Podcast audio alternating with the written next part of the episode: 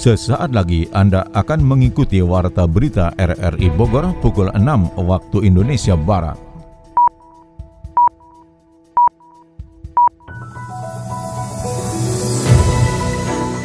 Selamat pagi.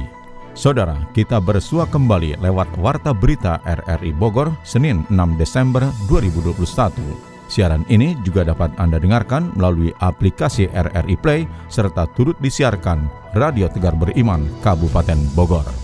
Berikut kami sampaikan berita utama. Setelah menang di PTUN atas gugatan Pasar TU Kemang, Perumda Pasar Pakuan Jaya siap mengambil alih pengelolaan pasar tersebut melaporkan kepada aparat penegak hukum terkait adanya perbuatan melawan hukum berupa pidana potensi terhadap keuangan negara. Nah, ini kan bagian daripada korupsi. Mencegah varian baru Omikron, Pemkot Depok meminta masyarakat tetap menjalankan protokol kesehatan secara ketat. Biasa bahwa ketika memang ada kasus kita harus hentikan supaya tidak terjadi penyebaran yang berantai kan. Ya apa pun jenisnya. Bersama saya Mukhlis Abdillah, inilah Warta Berita selengkapnya.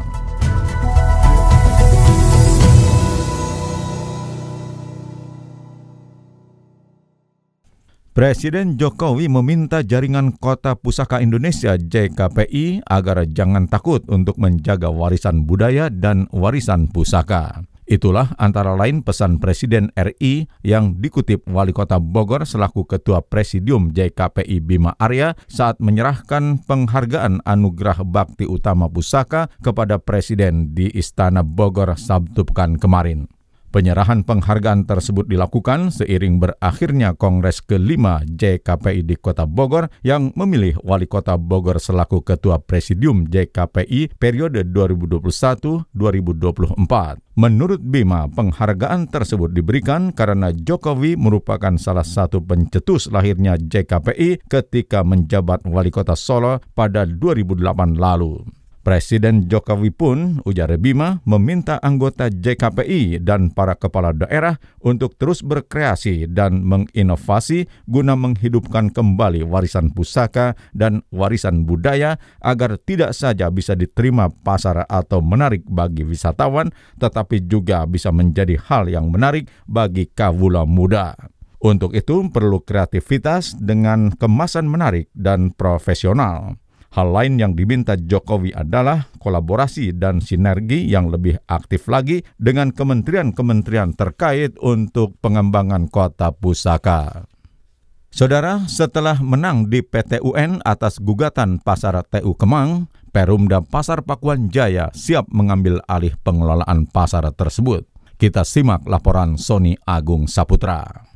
Kemenangan pemerintah Kota Bogor di Pengadilan Tata Usaha Negara PTUN atas perkara gugatan Pasar Teknik Umum atau Pasar TU Kemang terhadap PT Galvindo langsung disikapi bagian hukum Pemkot setempat. Kabak Hukum Pemkot Bogor Alma Wiranta menjelaskan dalam putusannya Majelis Hakim PTUN memerintahkan agar aset pasar dikembalikan kepada pemerintah setempat untuk dapat dikelola. Pihaknya tutur Alma juga melakukan kajian mendalam terhadap salinan putusan yang sudah diterima guna bisa melihat secara secara detail klausul yang dapat digunakan untuk kemajuan pemerintah dan daerah setempat dalam hal ini pengelolaan pasar TU Kemang. Menurutnya sejumlah permasalahan memang menjadi pekerjaan rumah dari bagian hukum untuk menata kelola aturan terkait operasional pasar tersebut sebelum nantinya diserah terimakan kepada Perumda Pasar Pakuan Jaya PPJ Kota Bogor. Menerima salinan putusan lengkap dari Mahkamah Agung terkait kasus perdata pasar PU Kemang ini,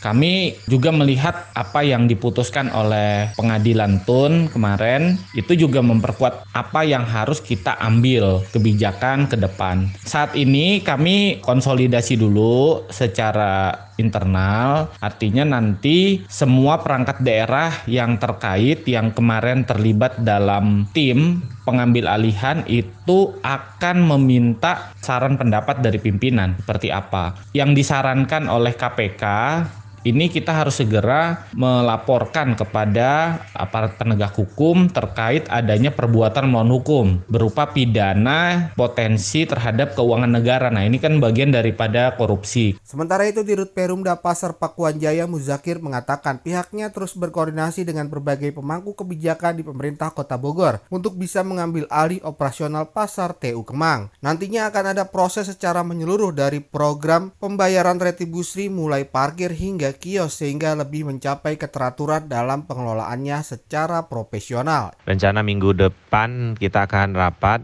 tim gabungan ya. Nanti tim gabungan akan dibubarkan dan pengelolaan pasar TU Kemang akan diserahkan 100% di bawah Perumda Pasar Pakuan Jaya kita sudah bikin beberapa perencanaan untuk perbaikan-perbaikan fasilitas umum, baik itu jalan, penerangan, dan titik-titik yang selama ini menyebabkan kebocoran termasuk kita akan rapikan pengelolaan dari sisi keamanan, parkir, kebersihan dan lain-lain. Jadi kita doakan bersama semoga minggu depan bisa final dan pengelolaan Pasar TU Kemang bisa 100% di bawah Perumda Pasar Pakuan Jaya. Nantinya unit Pasar TU Kemang terus berbenah menyongsong masa depan setelah menang di PTUN atas PT Galvindo yang sudah beralih ke pemerintah Kota Bogor sehingga masyarakat bisa tetap berniaga secara aman, nyaman, dan tertib.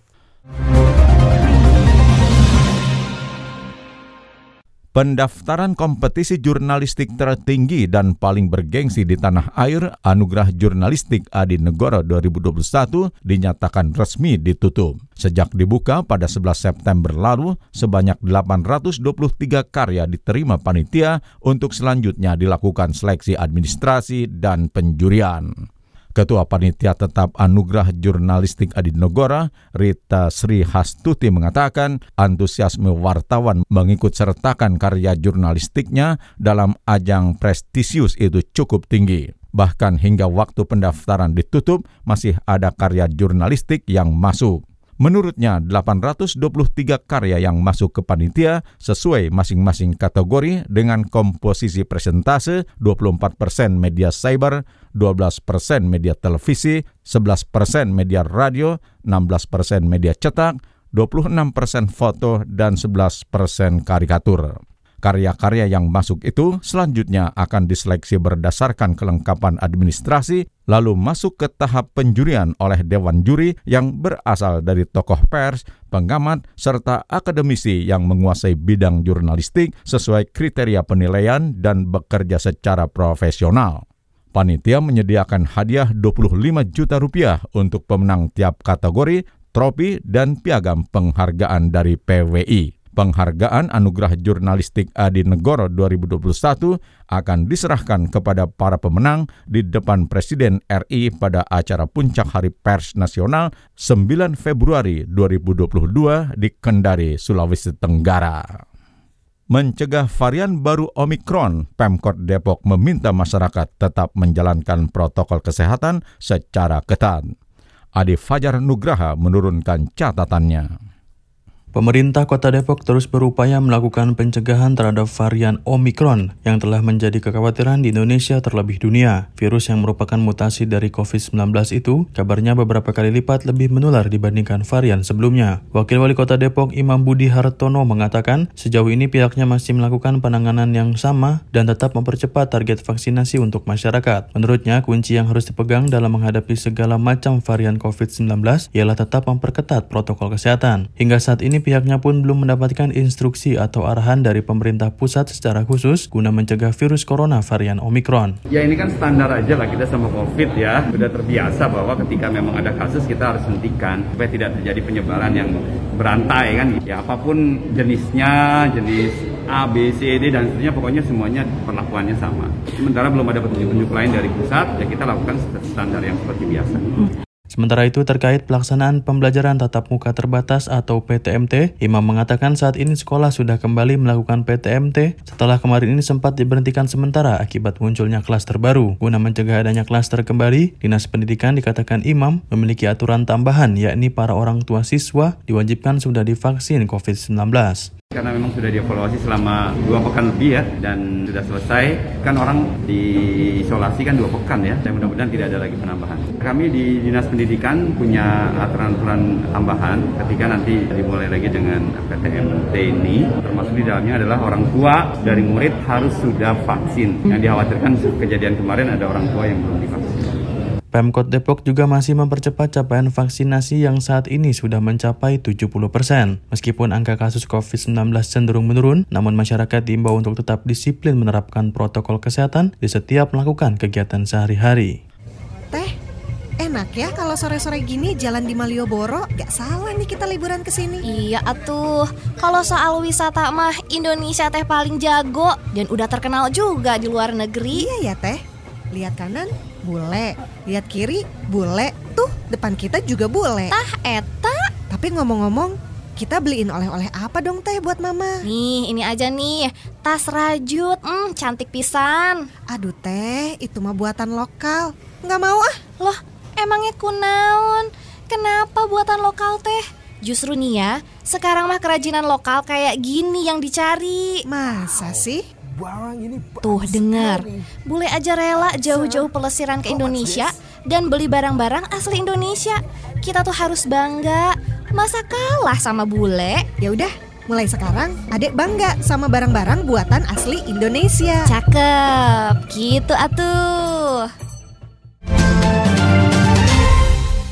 Stigma negatif yang kerap ditujukan kepada para penyandang disabilitas tidak selalu identik dengan kekurangan atau berbagai hal yang tidak menyenangkan. Faktanya, keterbatasan yang dimiliki penyandang disabilitas tidak mencegah mereka untuk berprestasi dan bermanfaat bagi diri dan lingkungannya. Untuk itu, pada peringatan Hari Disabilitas Internasional HDI 2021, Kemendikbudristek melalui Pusat Prestasi Nasional menggelar bincang prestasi dengan menghadirkan para penyandang disabilitas yang berprestasi bahkan sukses sebagai seorang pengusaha dengan mengangkat tema kreativitas tanpa batas untuk Indonesia tangguh. Mereka adalah Atika Vina Wulandari, seorang penampil terbaik tunanetra ajang kreasi dan apresiasi peserta didik berkebutuhan khusus pada HDI 2020 lalu. Kezia Karuniawati, penampil terbaik tunadaksa pada peringatan yang sama tahun 2020 dan Fanny Efrita Rotuaritonga, seorang pengusaha dan pendiri Disable Beauty Care yang menjadi anggota staf khusus Presiden bidang inklusi ketenaga kerjaan. Pelaksana tugas atau PLT Kepala Pusat Prestasi Nasional Asep Sukmayadi saat membuka acara tersebut secara daring Sabtu pekan kemarin menegaskan bahwa memiliki keterbatasan bagi penyandang disabilitas bukan berarti mereka tidak bisa berkarya. Karena di balik keterbatasan tentu ada potensi yang luar biasa mereka bisa menjadi penerus bangsa dan negara, bahkan meningkatkan martabat bangsa.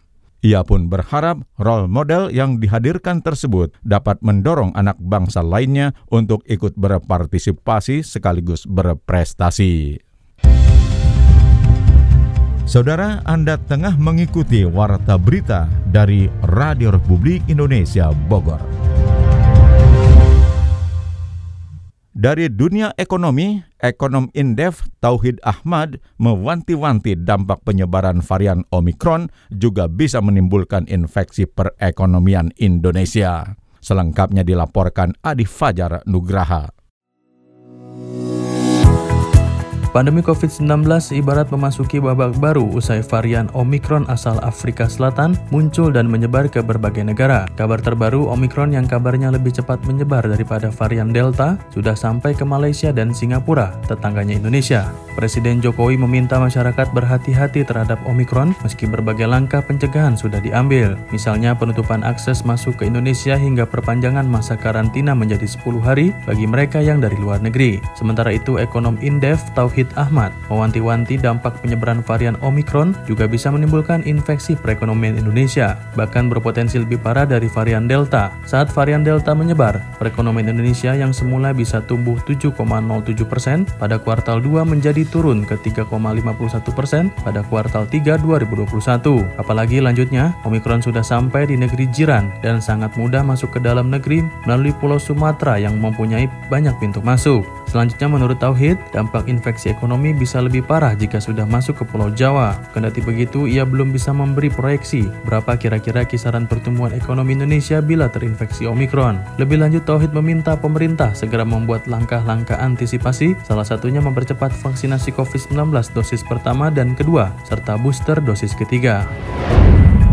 PT Pertamina Hulu Energi resmi menguasai 51% saham PTL Nusa Tbk. Bursa Efek Indonesia menyebut kepemilikan saham perseroan sebelumnya dimiliki oleh dana pensiun Pertamina, yakni sebanyak 9,9% yang kini dibeli oleh Pertamina Hulu Energi. Direktur Utama El Nusa Ali Mundakir mengatakan, aksi korporasi ini merupakan sinyal positif bagi perseroan sekaligus bukti nyata dari upaya penguatan dalam pembentukan subholding upstream Pertamina termasuk penyelarasan lingkup bisnis inti pada sektor hulu minyak dan gas. Lebih lanjut, ia mengatakan langkah strategis PHE ini akan mengokohkan posisi El Nusa sebagai perusahaan jasa energi di Indonesia karena segmen bisnisnya yang lengkap dalam jasa energi dari hulu sampai hilir. Diharapkan aksi korporasi ini mampu memberikan solusi total kepada pelanggan dan akhirnya memberikan keuntungan dan meningkatkan nilai layanan yang lebih baik untuk klien juga para pemegang saham. Targetnya ke depan akan meningkatkan produksi migas menjadi 1 juta BOPD pada 2030 mendatang.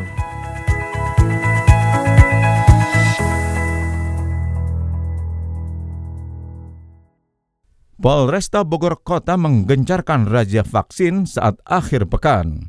Berikut catatan Sony Agung Saputra. Menjelang Natal dan Tahun Baru Nataru, Polresta Bogor Kota mengencarkan operasi vaksinasi di sejumlah lokasi yang menjadi tempat berkumpulnya masyarakat. Aparatur Polresta Bogor Kota bersama Kodim 0606 Kota Bogor dan pemerintah daerah setempat menggelar razia vaksinasi di berbagai pusat kegiatan masyarakat seperti tempat wisata Kebun Raya Bogor dan kawasan air mancur. Kapolresta Bogor Kota Kombes Pol Susatyo Purnomo Condro mengungkapkan Pihaknya saat ini terus mengencarkan razia vaksin agar masyarakat yang belum mendapatkan vaksinasi mendapatkan vaksin COVID-19 untuk meningkatkan kekebalan dan daya tahan tubuh. Pihaknya mengingatkan agar masyarakat tetap menjaga protokol kesehatan, terutama menjaga jarak, memakai masker hingga menjauhi kerumunan sehingga bisa mencegah paparan virus yang mematikan itu. Menghadapi Natal dan Tahun Baru, maka Satgas Covid Kota Bogor melaksanakan kegiatan menciptakan kondisi masyarakat yang siap menghadapi Natal dan tahun baru dengan melaksanakan dua kegiatan. Yang pertama adalah menerapkan kawasan wisata wajib vaksin bagi semua pendatang yang menuju ke arah Kebun Raya Bogor sekitarnya menjadi sentra daripada wisata masyarakat yang datang di akhir pekan. Yang kedua adalah melaksanakan gerbek vaksin di sentra-sentra perdagangan khususnya pasar-pasar yang memang semua masyarakat juga akan berkumpul setiap harinya. Dua kegiatan ini kami tujukan agar pada saat Natal dan Tahun Baru semua masyarakat memiliki herd immunity di mana Kota Bogor sudah mencapai angka 90% dan nanti pada saatnya Natal dan Tahun Baru apabila diterapkan level 3 tentunya kami TNI, Polri bersama Pemkot Kota Bogor akan melaksanakan pembatas-pembatas mobilitas sebagaimana layaknya pelaksanaan level 3. Apakah nanti menggunakan ganjil genap pada kawasan tertentu termasuk kami juga akan menerapkan crowd free road yang sudah kami siapkan. Jadi apabila ada area yang cukup padat, maka kami akan melaksanakan rekayasa lalu lintas agar masyarakat itu bisa renggang dan apabila sudah renggang, sudah sepi, maka kita akan buka kembali. Ditambahkan Kapolresta, razia vaksin akan terus berlangsung di sejumlah tempat kerumunan massa, terutama saat akhir pekan sehingga bisa mewujudkan kesadaran akan bahaya COVID-19 yang masih menjadi ancaman. Siska! Eh, Dewi, lagi belanja juga? Iya nih, kan lagi pandemi kayak sekarang kan kita harus lebih ekstra jaga imun. Makanya belanja buah sama sayur buat keperluan di rumah. eh, ngomong-ngomong, kamu nggak pakai masker? Kan kemarin aku udah disuntik vaksin covid jadi aman lah. Gak usah pakai masker juga kan. Soalnya kalau pakai masker aku nggak kelihatan cantik. Oh hati-hati. Walau udah vaksin tetap aja harus jaga protokol kesehatan. Nggak boleh loh diabein. Contohnya nih rekan kantor aku aja Udah divaksin masih tetap terkena virus covid. Wah serem juga ya. Mm -mm. Kalau gitu aku beli masker dulu ya. Tetap harus pakai masker ya. Mencuci tangan dan menjaga jarak aman vaksin bukan obat untuk menyembuhkan COVID-19. Untuk itu, tetap patuhi protokol kesehatan, memakai masker, menjaga jarak, mencuci tangan, menjauhi kerumunan, dan mengurangi mobilitas.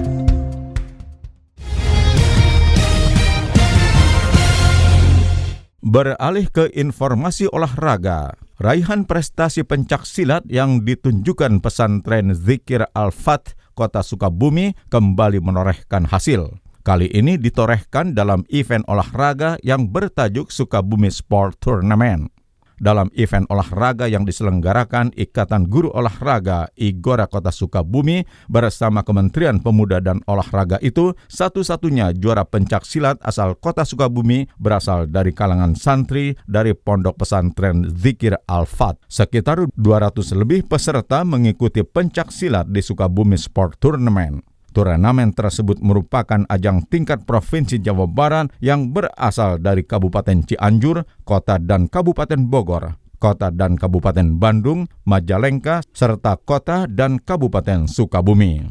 Seorang peserta yang mewakili Kota Sukabumi dari pesantren Zikir Al-Fat Revi Zainal Ilmi Sabtu pekan kemarin menyebutkan juara dua pencak silat diraih tanding di kelas B Putra setelah berhasil menembus lima babak pertandingan hingga babak final. Usai meraih juara dua di Sukabumi Sport Turnamen, Revi pun mendapat kesempatan seleksi babak kualifikasi Pekan Olahraga Provinsi BK Porprov Jawa Barat tahun 2022 mendatang.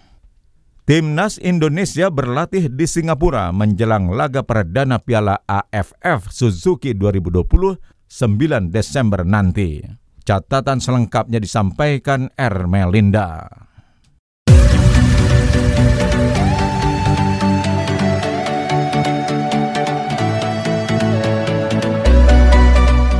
Timnas Indonesia menjalani latihan perdana di Singapura pada hari Jumat lalu. Berlatih di siang hari waktu setempat yang digelar di Stadion Bukit Gombak. Sebelumnya skuad Garuda total melakukan perjalanan 15 jam dari Antalya, Turki hingga Singapura. Seluruh pemain tampak bersemangat mengikuti latihan menjelang laga perdana Piala AFF Suzuki 2020 pada 9 Desember mendatang. Pelatih Timnas Indonesia Sim Taeyong di laman PSSI mengatakan timnya sudah fokus menjelang laga perdana melawan Kamboja. Apalagi di grup B ada tim Laos, Vietnam, dan Malaysia, tentu skuad Garuda harus bekerja keras demi meraih kemenangan. Selama di Singapura, protokol kesehatan yang diterapkan oleh pihak AFF sangat ketat karena masih dalam pandemi COVID-19. Indonesia akan melawan Kamboja pada 9 Desember mendatang. Setelah itu melawan Laos 12 Desember, Vietnam 15 Desember, dan Malaysia 19 Desember. Tiga laga awal Evan Dimas dan kawan-kawan akan berlaga di Stadion Pisan. Untuk laga melawan Malaysia berlangsung di Stadion Nasional. Sementara itu gelandang timnas Indonesia Syahrian Abimanyu menyatakan dirinya sudah siap mengikuti Piala FF 2020 ini apalagi ia dalam kondisi yang fit. Hasil fantastis kembali diraih Dojo Yong Mukwar yang mewakili Indonesia pada kejuaraan dunia Yong Modo seri kedua bertajuk Youth Martial Arts Mastership 2020. Bagaimana tidak dua atletnya Rizky Alfian dan Muhammad Zaki Nurrahman berhasil mengamankan medali perak. Ini merupakan sukses kedua setelah pada seri pertama Dojo Yong Mukwar juga berhasil meraih prestasi gemilang. Keberhasilan itu tak lepas dari polesan pelatih berpengalaman Danang Ermana disiplin, mental baja, serta ilmu yang diberikan yang membuat target Indonesia lolos ke final dan meraih medali pun terwujud. Menurut pria kelahiran Surabaya tersebut, pujian atas kesuksesan tersebut datang dari berbagai peserta terutama Eropa. Danang mengatakan pujian itu berasal dari pelatih dan atlet negara peserta. Dengan hasil tersebut, Danang kembali membuktikan untuk kali kedua dalam kejuaraan dunia anak didiknya masuk babak final dan meraih medali. Pada kejuaraan kejuaraan dunia seri 1 di Korea, ketiga anak asuhnya menduduki podium sebagai juara dua yang juara pertamanya direbut tuan rumah dari The Martial Research Institute Yongin University Korea.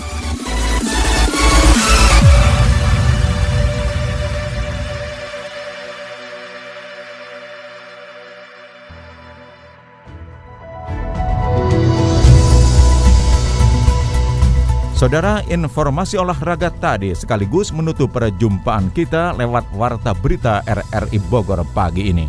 Sekali lagi kami sampaikan berita utama. Setelah menang di PTUN atas gugatan Pasar TU Kemang, Perumda Pasar Pakuan Jaya Kota Bogor siap mengambil alih pengelolaan pasar tersebut. Mencegah varian baru Omikron, Pemkot Depok meminta masyarakat tetap menjalankan protokol kesehatan secara ketat. Siaran ini dapat Anda dengarkan kembali melalui podcast kami di Spotify, Anchor, Podtail, dan Google Podcast. Saya Muhlis Abdillah merangkap Des Editor bersama penata teknik Mahdinur mengucapkan terima kasih atas kebersamaan Anda. Selamat pagi.